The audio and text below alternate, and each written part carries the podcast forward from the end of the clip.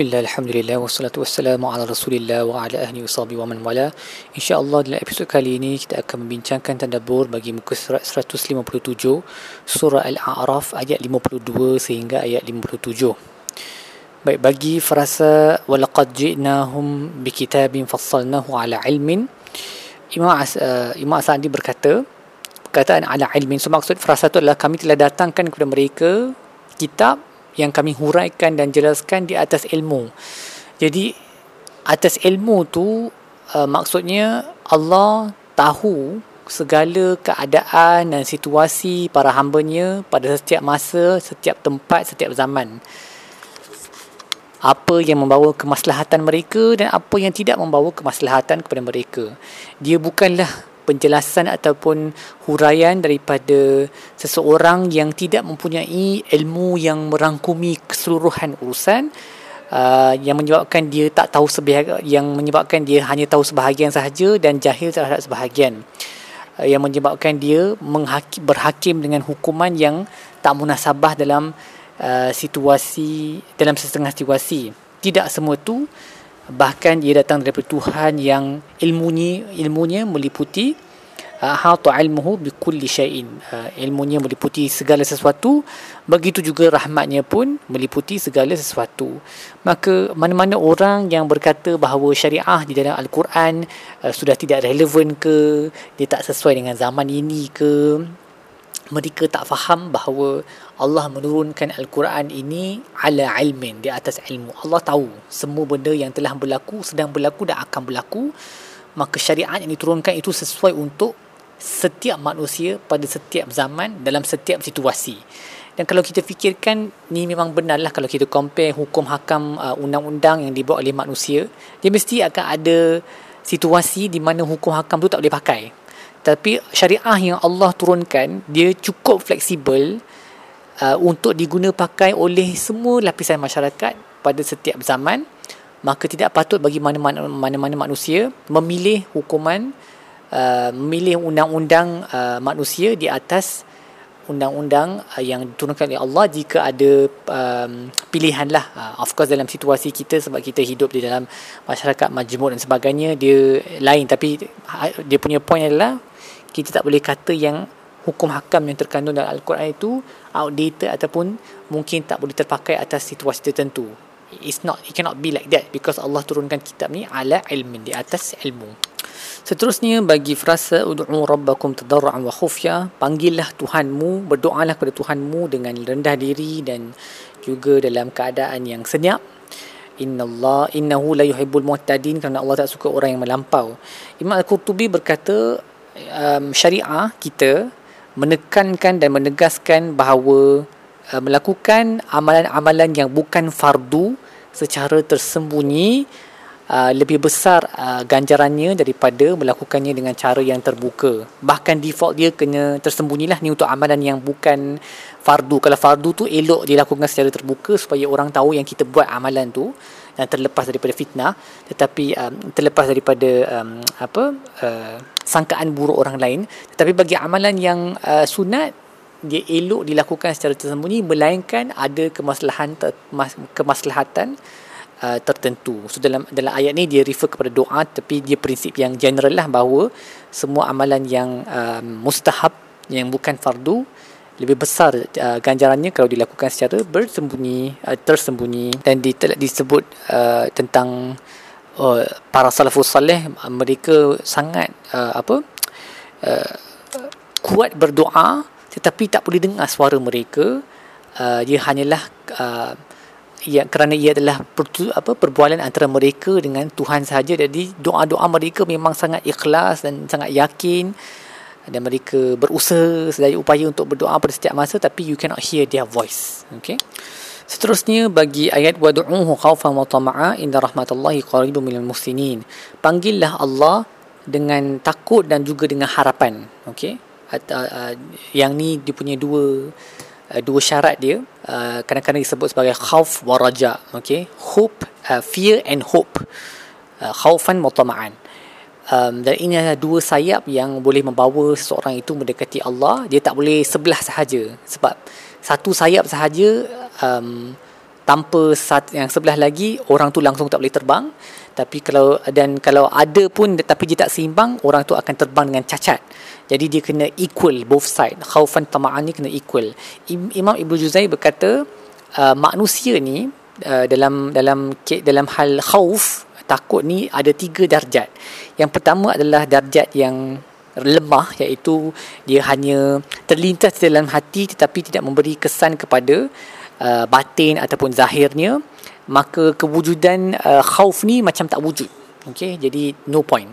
Yang kedua adalah dia khauf yang yang kuat okey ketakutan yang kuat dan um, dia membangkitkan seorang hamba daripada kelalaian dan membawanya ke arah istiqamah dan yang ketiga adalah kekuatan yang terlalu kuat sehingga dia membawa kepada um, putus asa. Dan ini tidak dibenarkan. Tahap yang ketiga ni tidak dibenarkan.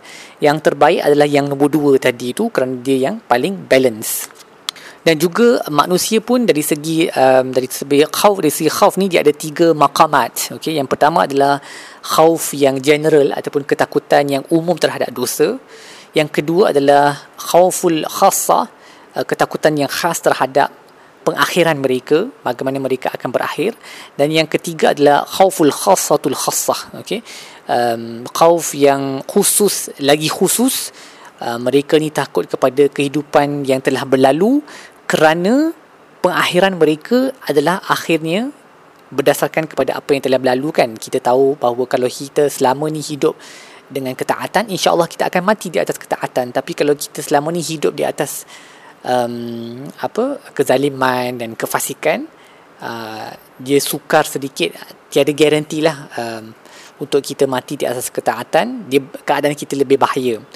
Uh, that's it. Walaupun kita mati di atas walaupun kita hidup di atas ketaatan pun kita don't take for granted lah yang kita akan pasti mati atas ketaatan kan? Sebab boleh sahaja pada akhir umur Allah uh, menarik balik hidayah dan kita mati di atas ke kefasikan Begitu juga dalam hal raja, dalam uh, hal harapan, uh, Imam Ibnu Juzai berkata raja yang yang yang awal adalah harapan terhadap rahmat Allah uh, yang dengannya ada usaha untuk melakukan ketaatan dan meninggalkan maksiat. Ini adalah raja yang mahmud, yang terpuji.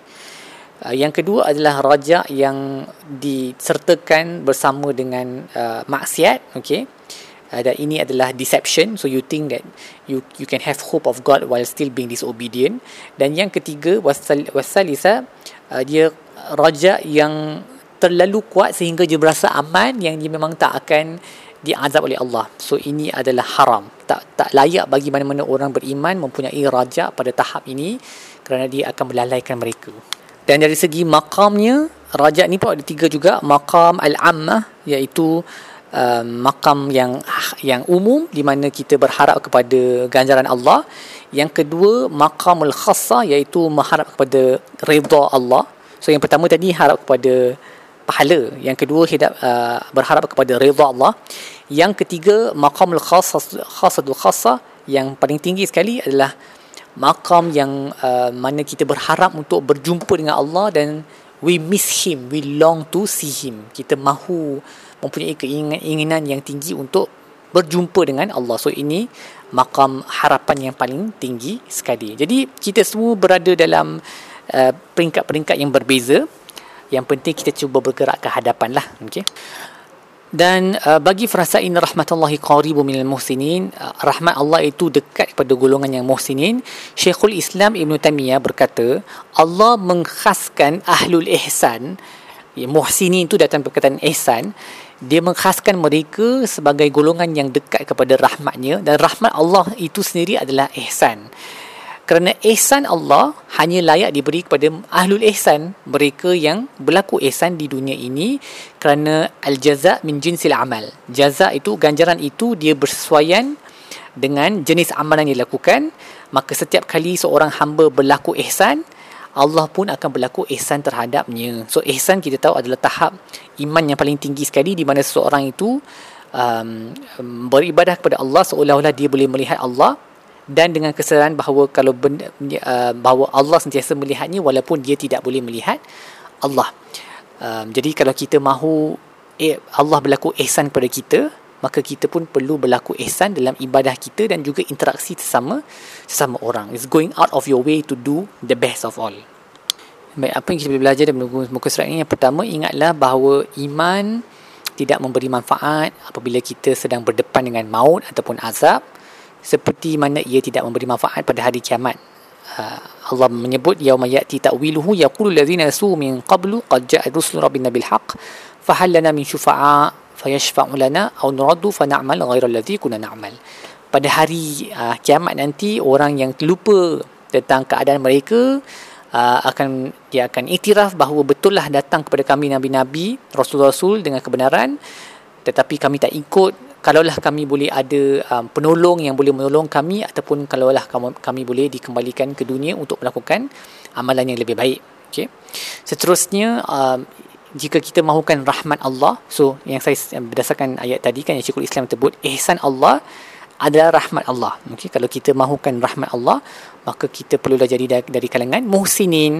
Dan muhsinin ni kita buka dalam Al-Quran tengok setiap kali Allah sebut muhsinin ni apa sifat-sifat mereka? So contohnya dalam surah surah Yusuf Nabi Yusuf sering kali di di um, disifatkan sebagai golongan yang muhsinin kerana dia baik hati dia membantu orang dia berdakwah okey dia banyak beribadat. So semua ni adalah uh, uh, muhsinin. Okey memaafkan orang lain. Okey uh, boleh uh, kontrol kemarahan.